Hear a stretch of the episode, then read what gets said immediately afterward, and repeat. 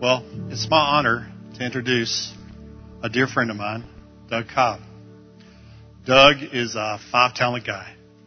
He's a missions sage. He's uh, an author, a teacher, a mentor to many, and a kingdom entrepreneur. And you are going to be blessed. So hold on to your seats. You're in for a lot of great information about what God is doing around the world. So it's an honor for me to introduce my friend Doug Cobb. Thank you, Charlie. Morning, everybody. Welcome to Southeast Christian Church. This church has been the home for me and my family since nineteen eighty-nine. Some of you weren't even alive then. I know. Uh, we're so glad you're here. You know, I heard um, from Will, uh, or Charlie, I guess, the other day that um, something like seventy percent of the medical missions missionaries that are being sent around the world have come through this conference at one time. We are so thrilled to be able to be a part of that and to be able to encourage you in that work. Isn't that great? Charlie told you, um, my name is Doug Cobb. I uh, have been an elder here at Southeast for close to twenty years. Um, My career was in business, but I now am privileged to lead a ministry called the Finishing Fund, and we're going to talk a lot about that, but the Finishing Fund is about accelerating the completion of the Great uh, Commission.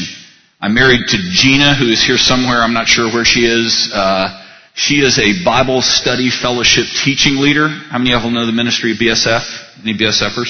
That means I'm married to a colonel in the Special Forces. So, um, so let's get to it.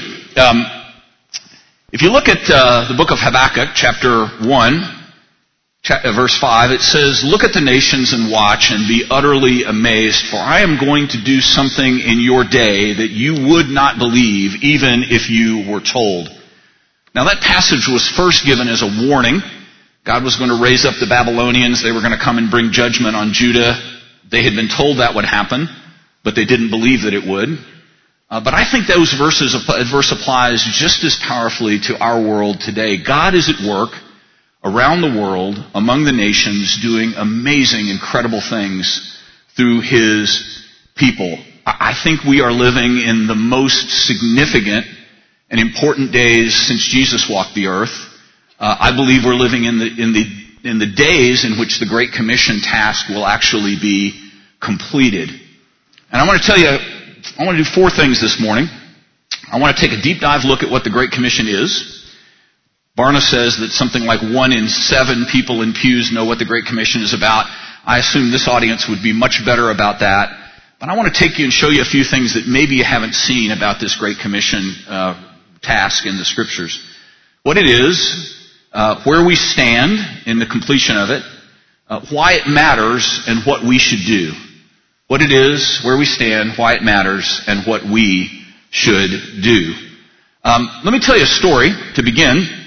The fellow in the center there, uh, I'm going to call him Abdul. This is being broadcast. I can't use his real name or the real name of the people group. Um, but I'm going to say that he's a, a member of a people group called the Griege people, who live very high in the mountains in a small Central Asian country.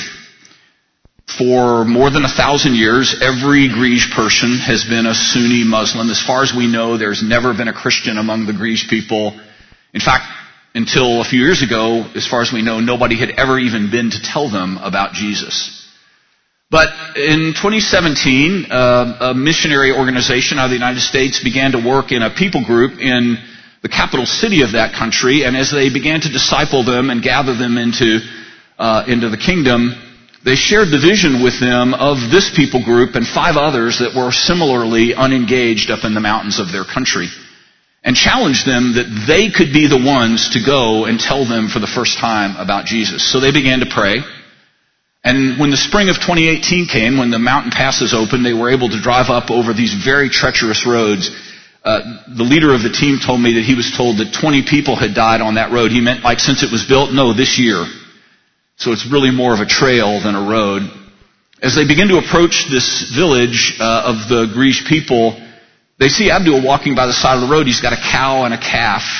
The calf is good news. He's now twice as wealthy as he was. And they decide they've come to tell people about Jesus. They stop. They begin to engage him in conversation, and they begin to tell him about uh, Isa Masih, the, the Jesus of the Bible. And as they are speaking to him, he begins to weep uh, really uncontrollably. And they ask him, "Brother, what's wrong? What's going on?" And he says, "I've been carrying this burden of guilt and shame, and no one has been able to tell me what to do with that." Well, they tell him about our Savior Jesus Christ, who takes away our guilt and shame, who took it to the cross with him and took it to the grave and left it there. And right there by the side of the road, Abdul prays to receive Jesus and becomes the first Griege believer in the history of the world. Now, he says, "You've got to come tell my family about this." And so, well, we'd be happy to do that. So he takes them into the village. They go to his house. His wife becomes a believer. His children become believers. He says, "You can use my house as your base of operations here." His house is now the first church among the Griege people. There are now scores of followers of Jesus in that place, and that church in that village has reached out to the other four Griege villages to give them the good news of Jesus as well. Now that's that's one story of one. Yes, that's that's worth clapping for. That's that's one story of one man and one people group. But I want you to see that it is uh, illustrative of what God is doing around the world. Hundreds, thousands of people groups in the world where no one has ever been to tell them about Jesus have been coming into God's kingdom over the last few years. And we are now down to just a handful of groups, a very small number, where we, as far as we know, still have work to do, that there's been no presence of Jesus in those, in those places. Now, the Great Commission, you, you know it, Matthew twenty-eight nineteen, "Go and make disciples uh, of all nations." And there's more to this, but I just want to stop and do this just this, this one little bit and break this down. I, I think there's three really important words in this uh, in this one little phrase. The first word is "go," and that is the most important word in the Great Commission. And I am so excited that you guys are contemplating or have already decided to go. When we go, God does amazing things. Until we go, he's not going to do those things. Training is important. Preparation is important. Finances are important. All of those things matter. But I think if, if I had to pick, I would say go unprepared, untrained, unfinanced, and just go. Because when you go, God's Spirit can do amazing things. Second key thing in this phrase is disciples. God doesn't want just believers. He doesn't want people. It doesn't end at baptism, although that's a big step in most parts of the world. He wants disciples, people who are committed followers. Our job is to make disciples, to plant churches and make disciples in the places where we, where we go. And then the third thing here is this phrase, "all nations." Now, when we hear that word "nations," we think about a country, France or China or Germany, the United States. Uh, those are nations. But in the Bible, that word has a different meaning. The Greek word here is the word ethne. Uh, you can guess what that means. We have English words that are based on that word, ethnicity, ethnic. Um, it describes a, a group of people who share a set of common characteristics, often language, geography, ancestry, history, culture, um, a people group, uh, a people group. And the smart people, the PhDs who have given their lives to study this stuff, tell us that there are more than ten thousand of these. The group I work with, uh, the International Mission Board, their database has a few more than twelve thousand of these ethnos scattered all around uh, the world. Uh, and they are scattered all around the world. Some countries have only a few ethnos. They're fairly homogeneous. Other countries have hundreds and hundreds. The country of Nigeria, where I've been many times, has four hundred fifty or so of these. Uh, India has even more. There are many of these little groups scattered all around uh, the world. Now, uh, we know from the scriptures where these groups came from. It's described in Genesis chapter eleven, and this is a little bit of a tricky passage of scripture. Um, But I think it's instructive to understand that it was God who is responsible for this division of the world into these twelve thousand people groups. If you started at the beginning of this chapter, you'd see that it clearly says that up till this time, all the people in the world were united with one common language.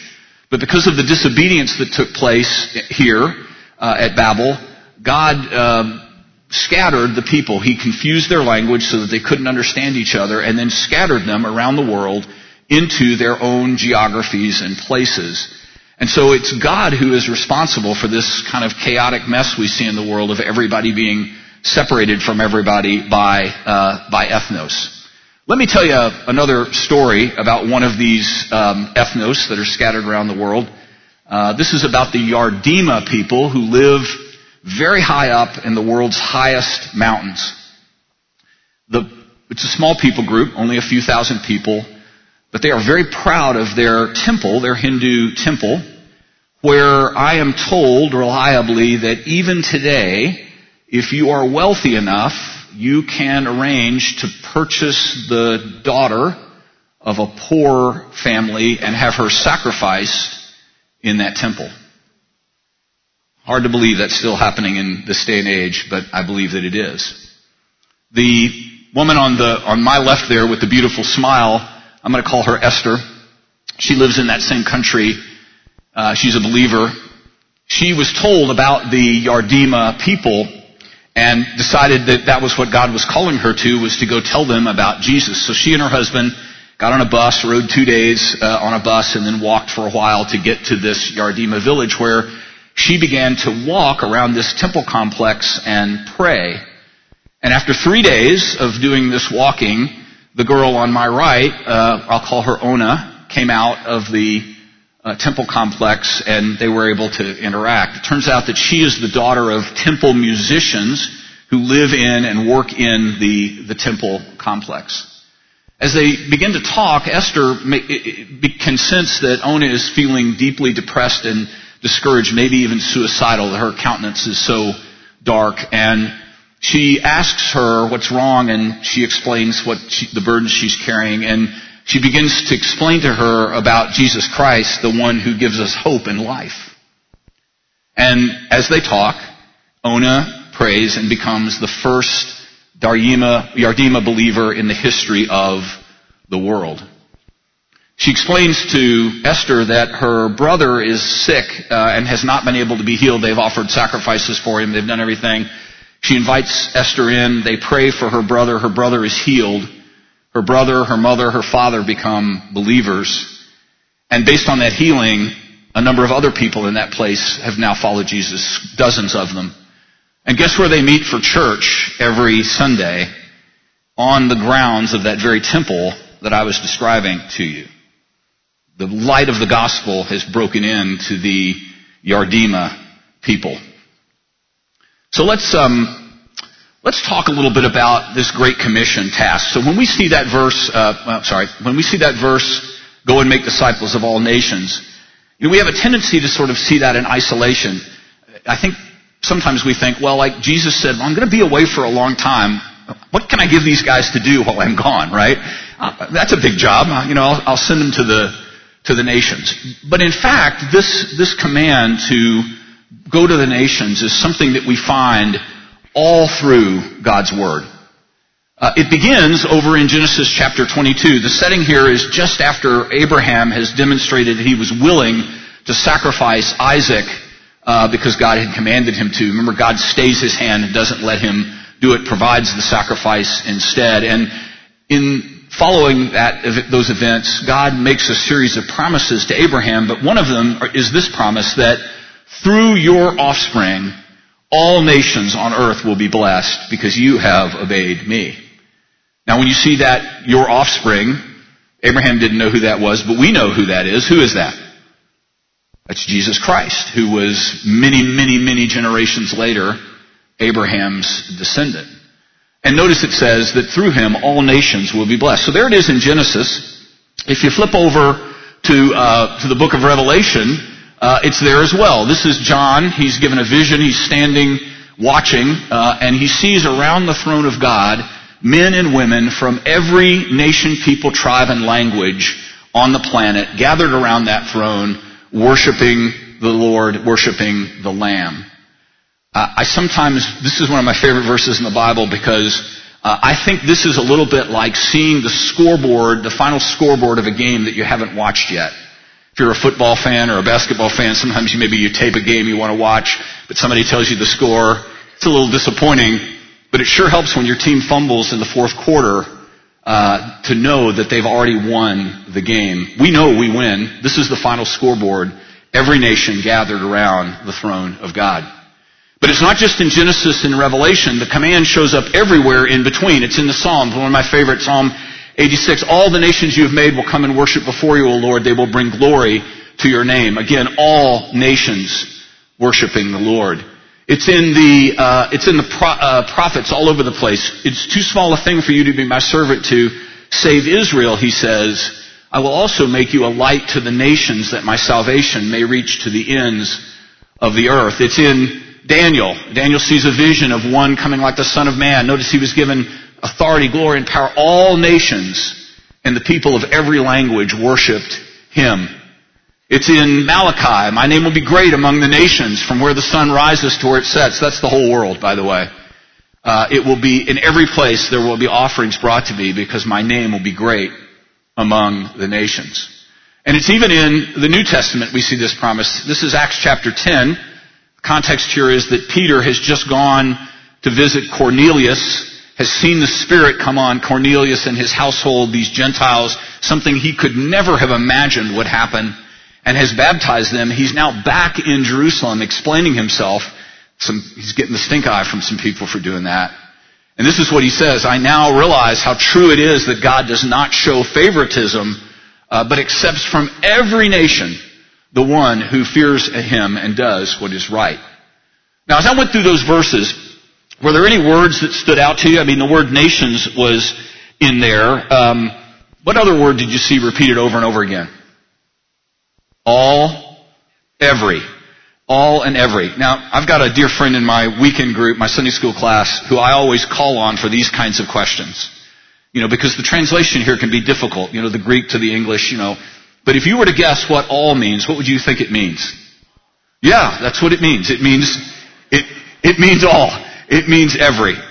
And what I believe is is that what God has told us, not just in Matthew twenty-eight nineteen, but all through the Bible, is that his promise of salvation by grace through faith in his Son, Jesus Christ, is for all nations on the planet. That there will be no one left out, ultimately, in the kingdom of God. That men and women, some representatives from every people group on the planet, will be there around that throne that John saw in Revelation chapter seven. Um, it is a universal and worldwide promise to complete this. And he gave that job to us. He could have easily done this better and faster if he'd just done it himself. Trust me, you know, I get to work on this all the time. There are so many days that I'm discouraged and afraid or just tired. I know you feel the same thing. You know, we are weak, poor tools for him to use. But he loves us so much that he has given us this job and is going to make sure that we see it completed before he returns. You know, we are amazingly close to seeing this accomplished. Uh, We live in the most amazing time since Jesus walked the earth. Uh, I want to show you one more thing about this Great Commission thing. Um, and uh, this is one that, you know, you don't hear taught too much. But, you know, a lot of the t- churches in the New Testament were kind of, you know, mixed ethnicity churches. There were Jewish background believers and there were Greek background believers. And if you've studied this much, you know that neither of those groups got along with each other very well. The, the Jews thought the Greeks were filthy pagans. Uh, the Greeks thought the Jews were religious weirdos. And, you know, and here they are coming together every Sunday and worshiping Jesus together. And the book of Ephesians is a lot about that division and Paul explaining what God is trying to do by bringing these two groups together. It culminates there in, in uh, Ephesians chapter two, where Paul explains that, um, that through Christ, God has made the two one, has destroyed the dividing wall of hostility, and has made in himself one new man, one new person out of the two, and through that one body is going to reconcile them to the cross by which he put to death their hostility. Now, uh, what I think is true is that that was originally written to Greeks and Jews in that one church, but I think this idea applies to all of these ethnos. That what God is going to do is he's going to draw them all together into one body, the body of Christ, and in that one body, he is going to present them blameless to the Father. But I'm amazed by something that God, that Paul says here, um, and that God, I think, has promised to do, and that is that he's going to put to death the hostility that divides people groups from one another. Now, many of you live in the United States. We have our flavor of this here. Uh, it tends to be black-white here in our country, not so much by people group, but by skin color. But if you've traveled in the world, you know that wherever you go, everybody doesn't like the other. Sometimes that's kind of cold and simmering. Sometimes it's hot and active. We read about these things when they break out, like in Rwanda a number of years ago between the two big groups in that country. But there is... There is fear and enmity and division between these twelve thousand people groups that God has created. And I think it's an amazing thing that he has promised us that in the body of Christ, he is going to destroy that hostility, that we will be literally united in one. Now, I think we're going to keep our characteristics. You know, I, I sometimes think about what the buffet table at the wedding feast of the Lamb is going to look like. Um, I love steak and potatoes. I really hope that's on the menu there. My brother Daniel down here uh, from Nigeria, he loves his pounded yam. I have not been able to get used to that, brother. I'm sorry. But I think our Lord who loves us, when he greets us as his bride, is going to make sure that all of us get all the food that we, we want at that wedding feast, whatever is for us. So I think we'll keep our diversity, but there will no longer be any hostility. You know, we live in a culture that highly values diversity and inclusion. Well, I want you to see that God's kingdom is the most diverse and inclusive thing that ever will be, ever has been. There's nothing that can come even close to it. It will include people from every nation, and in that body there will be no more hostility between the people groups uh, at all. Now, it's worth thinking about why God has taken on this task. You know, he originally separated these people groups from one another, I think, for our protection. Um, you know, part of the reason he did it is that we weren't obeying his command to scatter. They gathered instead of scattering. Uh, but I think part of it is, is that he wanted to protect us. Imagine what the world would be like if there was only one leader for the whole world. If an evil person got that role, the world would be a very scary and dangerous place. But the way God has arranged it, with countries and with nations, when one nation rises up for evil, there are others that can subdue it for good. Think about um, what happened in the world during World War Two. Um, imagine if Hitler was the ruler of the whole world instead of just a few, one country and ultimately a few countries. So part of this he did for our protection. But it was always his intention to draw us back together. He intends us to all be uh, gathered in this body of Christ and to be one in it. And so he has set this amazing goal of twelve thousand people groups included in his body. Only God could do that. No man could ever begin to do that. In fact, until a couple of decades ago, we didn't even know with certainty how many of these groups were or where they were. Even today, I think there's still some doubt about at the edges about that. So it's an amazing thing that he's going to do that. He's going to put an end to all of this hostility uh, around the world. It's an amazing God-sized task, and only he will be able to accomplish it. I love the fact that we serve a God who does things only he can do. He declares his glory in those, in those things. Let me tell you another story. This is the, uh, about the Topang people who live in a Southeast Asian country. This country is um, a river surrounded by hills and mountains. And every hill you go over, it seems like there is another people group and another, another people group. Uh, the Topang are animists, which means they worship the spirits. Uh, and um, as far as we know, in you know two thousand years, nobody has ever been to tell them the good news of Jesus Christ. But a couple of years ago, two young missionaries, um, let's call them Toby and Barry, uh, made the journey to the Topang village. They rode their motorbike up there and then walked when the trail got too rough for, for the ride. And they came into the village, and they met a village uh, leader, a woman. Uh, we'll call her Jan. Uh, and they began to engage her in conversation and began to probe on some things. And after they talked for a while, Jan explained to them, she says, we we worship the spirits and we feed them, but we're still poor and weak and addicted and broken. She says, I don't think the spirits can really save us. So they begin to tell her about Jesus Christ and the Holy Spirit of God, the, the Jesus who gives us power to be able to stand firm against the evil things in the world. And as they explain this to her, she begins to pray, and she becomes the first Topang believer in the history of the, the world. This is her family. Uh, they are all now believers. The church in this place meets in their home. The gospel has come for the first time to the Topang people. Now, we look at this command, go and make disciples of all nations.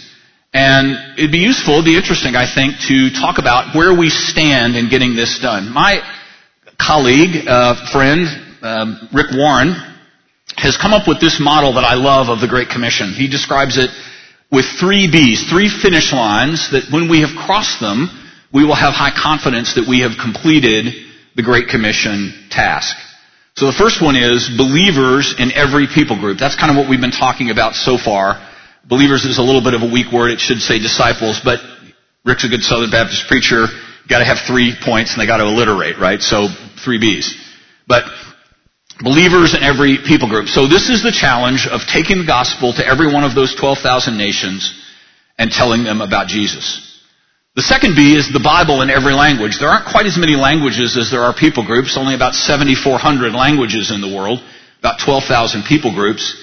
But the second finish line is to get the Bible translated so that every person in the world has access to the Scriptures in the language they learned sitting on their mother's knee as a, a child, as a baby.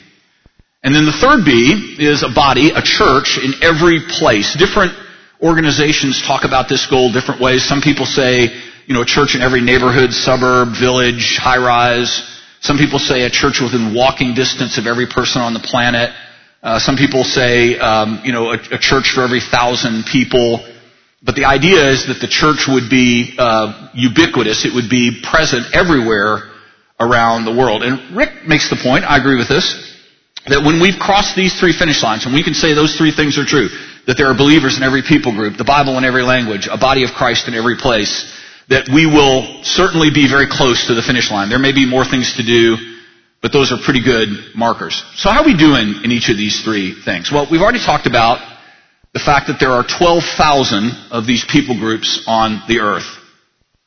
When I first became engaged in this work that I get to do now through the Finishing Fund, it was through a ministry called Finishing the Task. They actually have pulled together a list of what they call the world's unengaged people groups, these groups that nobody's ever been to, to tell them about Jesus. And when I first got, oh, we can divide, yeah, let's divide the world up here just to make sure we have our terms right. So think about the world in three strata. So there's the reached world, that's where we live. Lots of Christians, lots of churches. There's the unreached world, that's where most of the people in the world live. Very few Christians and very few churches, less than two percent of the population being Christian, but some Christian presence in the unreached world. And then at the very bottom of the stack is what we call the unengaged. No believers, no churches, no light of gospel at all in those places. So when I first got involved in this work in two thousand five, as far as we knew, there were about three thousand five hundred unengaged people groups in the world out of twelve thousand. So what's that? Uh, a little more than twenty-five percent, thirty percent, something like that. So one in three groups, two thousand years after Jesus came, still had never heard the gospel. When we started the Finishing Fund in twenty seventeen, that number was down to fourteen fifty, and you should see that as an amazing thing. And, you know, two thousand years to get from twelve thousand down to three thousand five hundred, but then only, what, twelve years to get from three thousand five hundred down to fourteen fifty. Today, based on the list that we're using at the Finishing Fund, our knowledge of what's going on around the world, we believe that there are just eighty-three people groups left that nobody has ever been to to tell them about Jesus. That is an amazing thing. Now, there are some other groups that people are there working where there are no believers yet, so that number would be a couple of hundred if we included those. There's some deaf people groups in the world that aren't on that list that we need to get to. There's some exceptions to that. But we are amazingly close to seeing that Great Commission uh, finish line uh, crossed for the first time. Let me tell you about one of these people groups. This is a, a news story. Uh, this is, I can actually use this people group's name because they're in the country of Ethiopia, which technically has uh, you know, religious freedom. Uh, the Gorose people, they live kind of in south central, uh, uh, kind of west central uh, Ethiopia, kind of south from Addis and to the west. They are animists like the Topang people. Uh, nobody had ever been to tell them about Jesus in two thousand years. But last year, a missionary went there for the first time, and as he's meeting people in the village, he meets this family, this little boy whose name is Getanet. And Getanet has been paralyzed for five years when he meets his family. They've gone to the doctors. The doctors have not been able to heal him. They've gone to the Orthodox priests. They have not been able to heal him. They've gone to the witch doctor, and the witch doctor has not been able to heal him. They're out of money. They've spent everything they have trying to get their son healed. And they asked this, these, this missionary team, would you pray for our son in the name of Jesus? And they offered to do that, and he, they pray for him, and he is healed. He is, his paral- paralysis is healed. You see him standing there now, fully healed. As a result of that healing, guess what happens to mom and dad? Some of you all are parents. That's easy, right? They, they're going to follow Jesus for the rest of their lives. But that healing sparked a, um, a movement of the gospel in that place. And now, just about eighteen months later, there are more than a thousand Jesus followers among the Gorose people group. And I didn't bring the picture to show you. I, I probably should have. It's a pretty cool picture. But um, uh, there was a day about six months ago where many of the Gorose came and brought all of their fetishes and their charms and burned them because they had decided they were now going to be Jesus followers instead of worshiping the spirits. I've asked, I'm told that nobody told them to do that.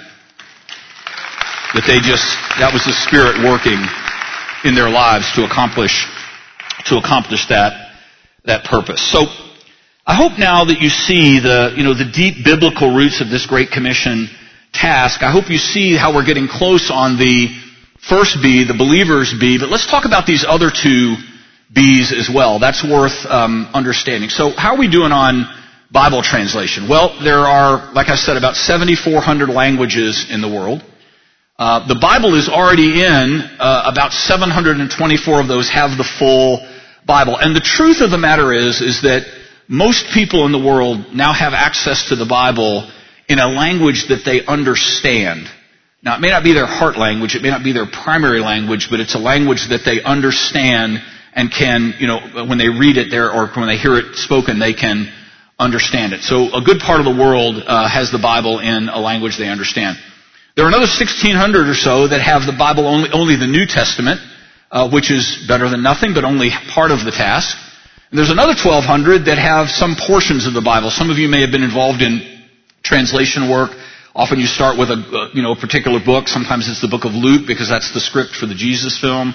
Sometimes it's a storybook from the Old Testament. Uh, uh, the book of Ruth is a popular one. The book of Jonah is a popular one.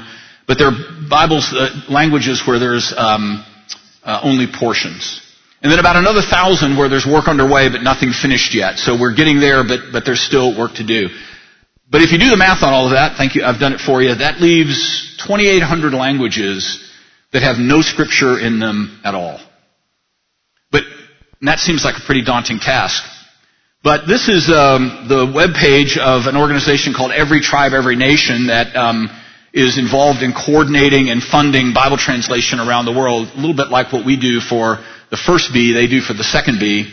And you see their goal there, by twenty thirty-three, every tongue, tribe, and nation will have access to God's Word and its life-changing hope. So we may be only a year or two away from seeing that first B finish line crossed by God's grace. But the guys that do Bible translation, the great men and women that are working on this, think we're only about ten years away from seeing that task completed. How about the third B, the body of Christ in every place? I want to explain to you why this is important. I, I, I have a... a, a series of maps that I want to show you. So this is the country of Nepal. These are the provinces of Nepal. And the amazing thing is, is that that map is green. Every province in Nepal has a church uh, in it. That would not have been true twenty-five years ago, probably, uh, certainly not fifty years ago. Let's pick one province, uh, Gandaski Pradesh, and go down and look at that. This is the map of that province with the districts marked out. Districts are a little bit like counties for us. Uh, and look, in, in Gandaski, there's a church in every province. That's amazing. That would be like in the United States, in every district. That would be like in Kentucky, all one hundred twenty counties have at least a church. If you go down into one of these uh, districts, you, you find that it's further subdivided. I cannot pronounce what they call these subdivisions, but they, they, they exist. And if we look at one of those, even, every one of those has a church. But let's go down to the very bottom level and look at the villages in this Madi district, Madi region. And what do you see? It, it was green when you looked at it from the top, but if you were to assign a color to it based on this map, what color would you give it? It'd be red, wouldn't it? Because while there are a few places with churches and a few other places, the yellow would be places with believers but no churches, you see that the vast number of the villages in that place, in that er- territory, are without a church. And the goal of this third B goal is to turn that map completely green. Uh, and how quickly can we get that done? Well, the the people who work on this stuff have set twenty thirty-three as their goal to fulfill that church in every place command. So think about the times in which we live. We are living at the culmination of this Great Commission race. I, I like to think about the Great Commission as being a two thousand year marathon.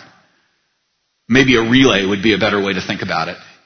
And I think of generations that have come before us and have worked tirelessly on this task with no hope of ever seeing it completed.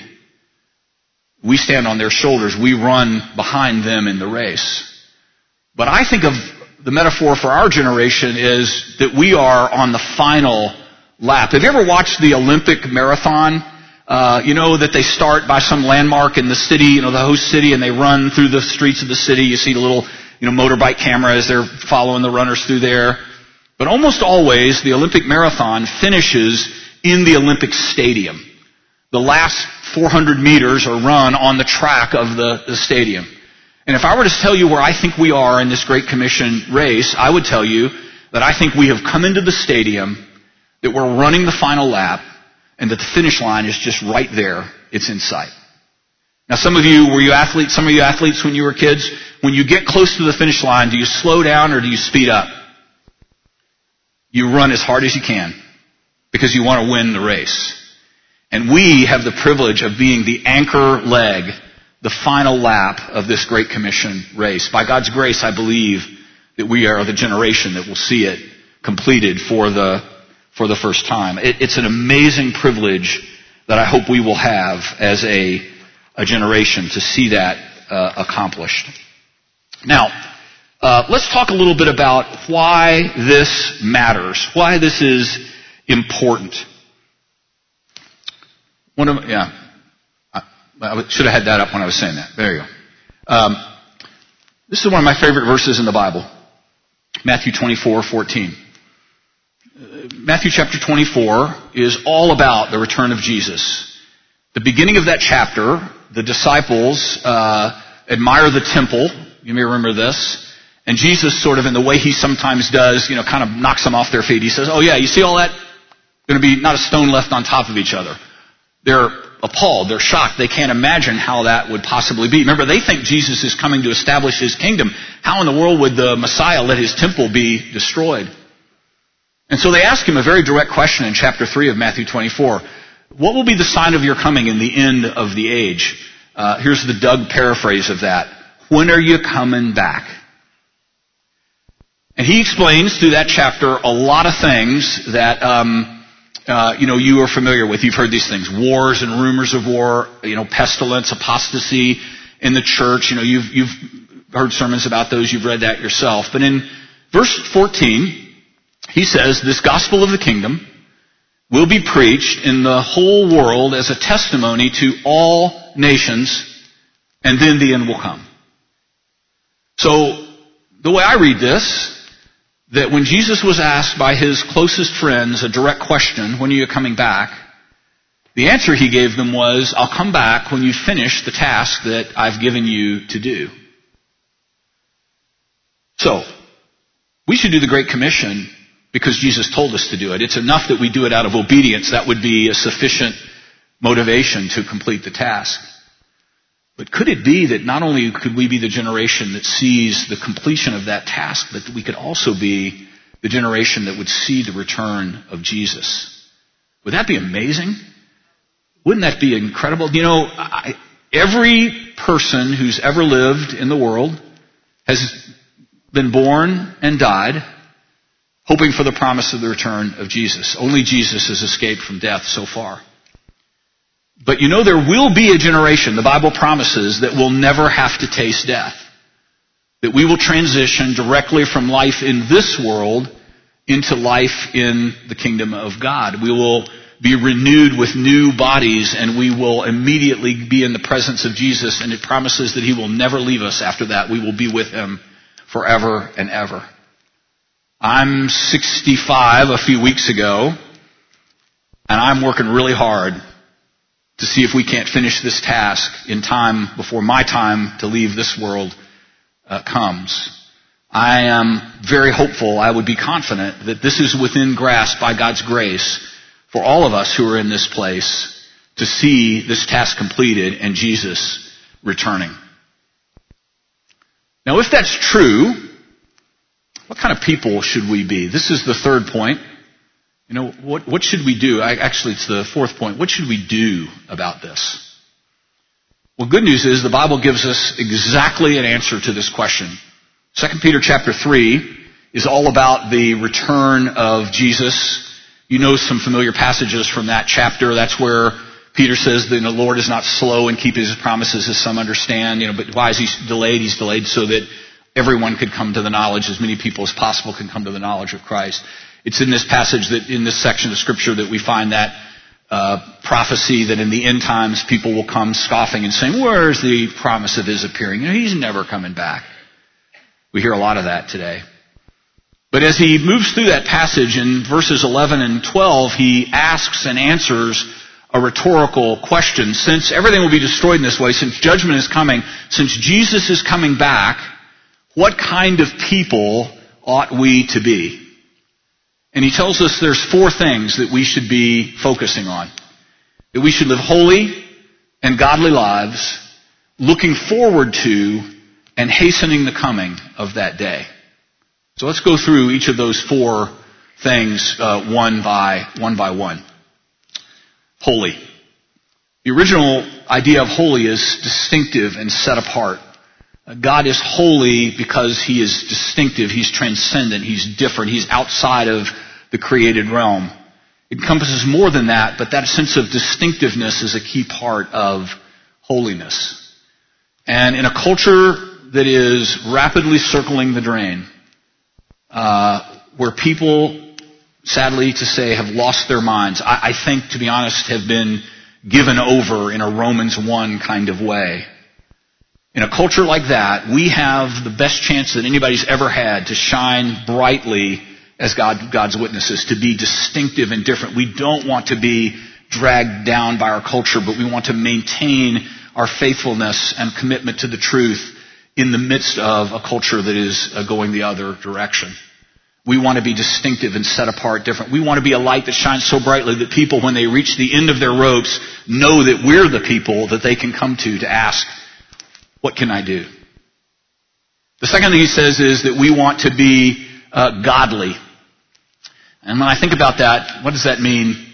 I think about the question that Philip asked Jesus. Do you remember this? Um, he said, Jesus, he said, show us the Father. What was Jesus' answer to that? Well, if you've seen me, you've seen the Father. So if we want to pursue godliness, we want to pursue Christ-likeness. One of my favorite promises in the Bible is that God is at work in each of us, conforming us to the image of his Son. When he's finished, we will all be little Jesuses. We will be like him.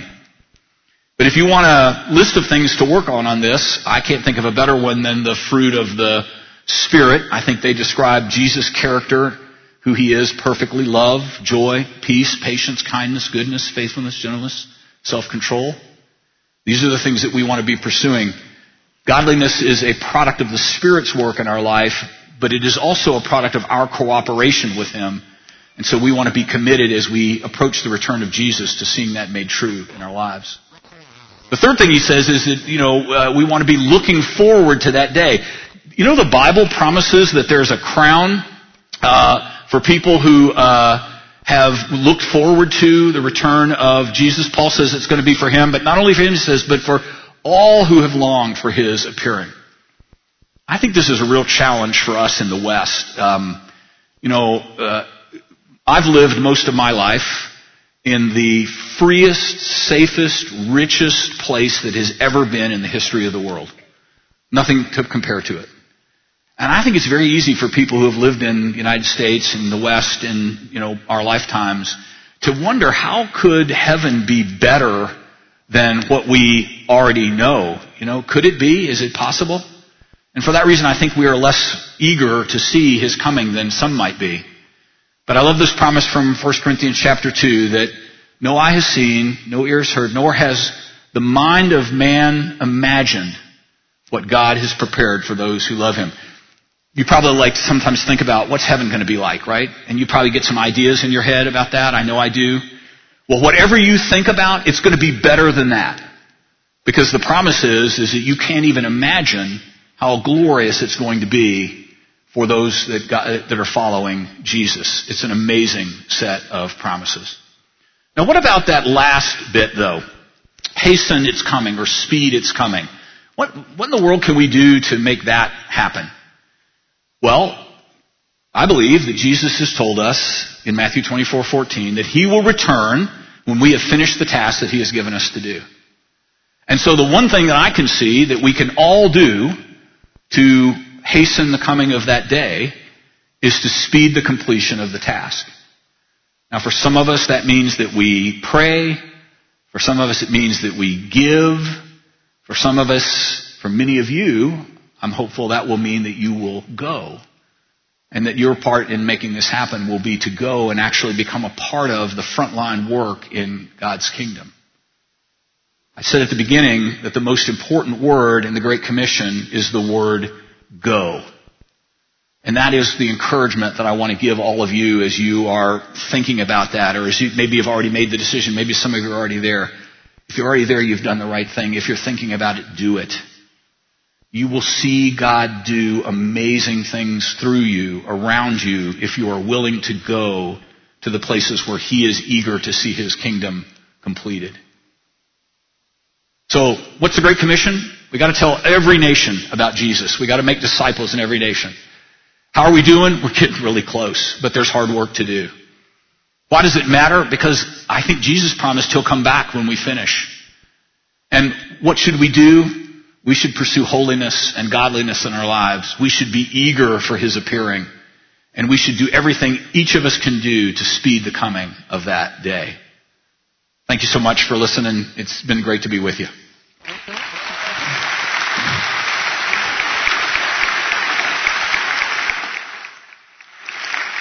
One thing I'll just add, I think at four this afternoon, um, I have a uh, breakout session.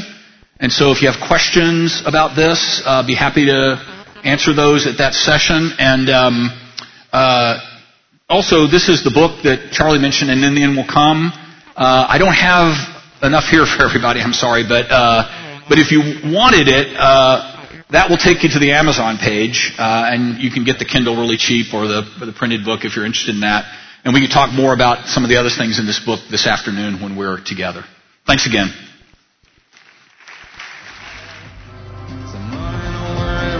I'm supposed to pray us out. Sorry about that.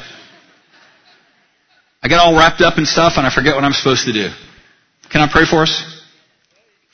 Father God, thank you that we live in the time in which we live.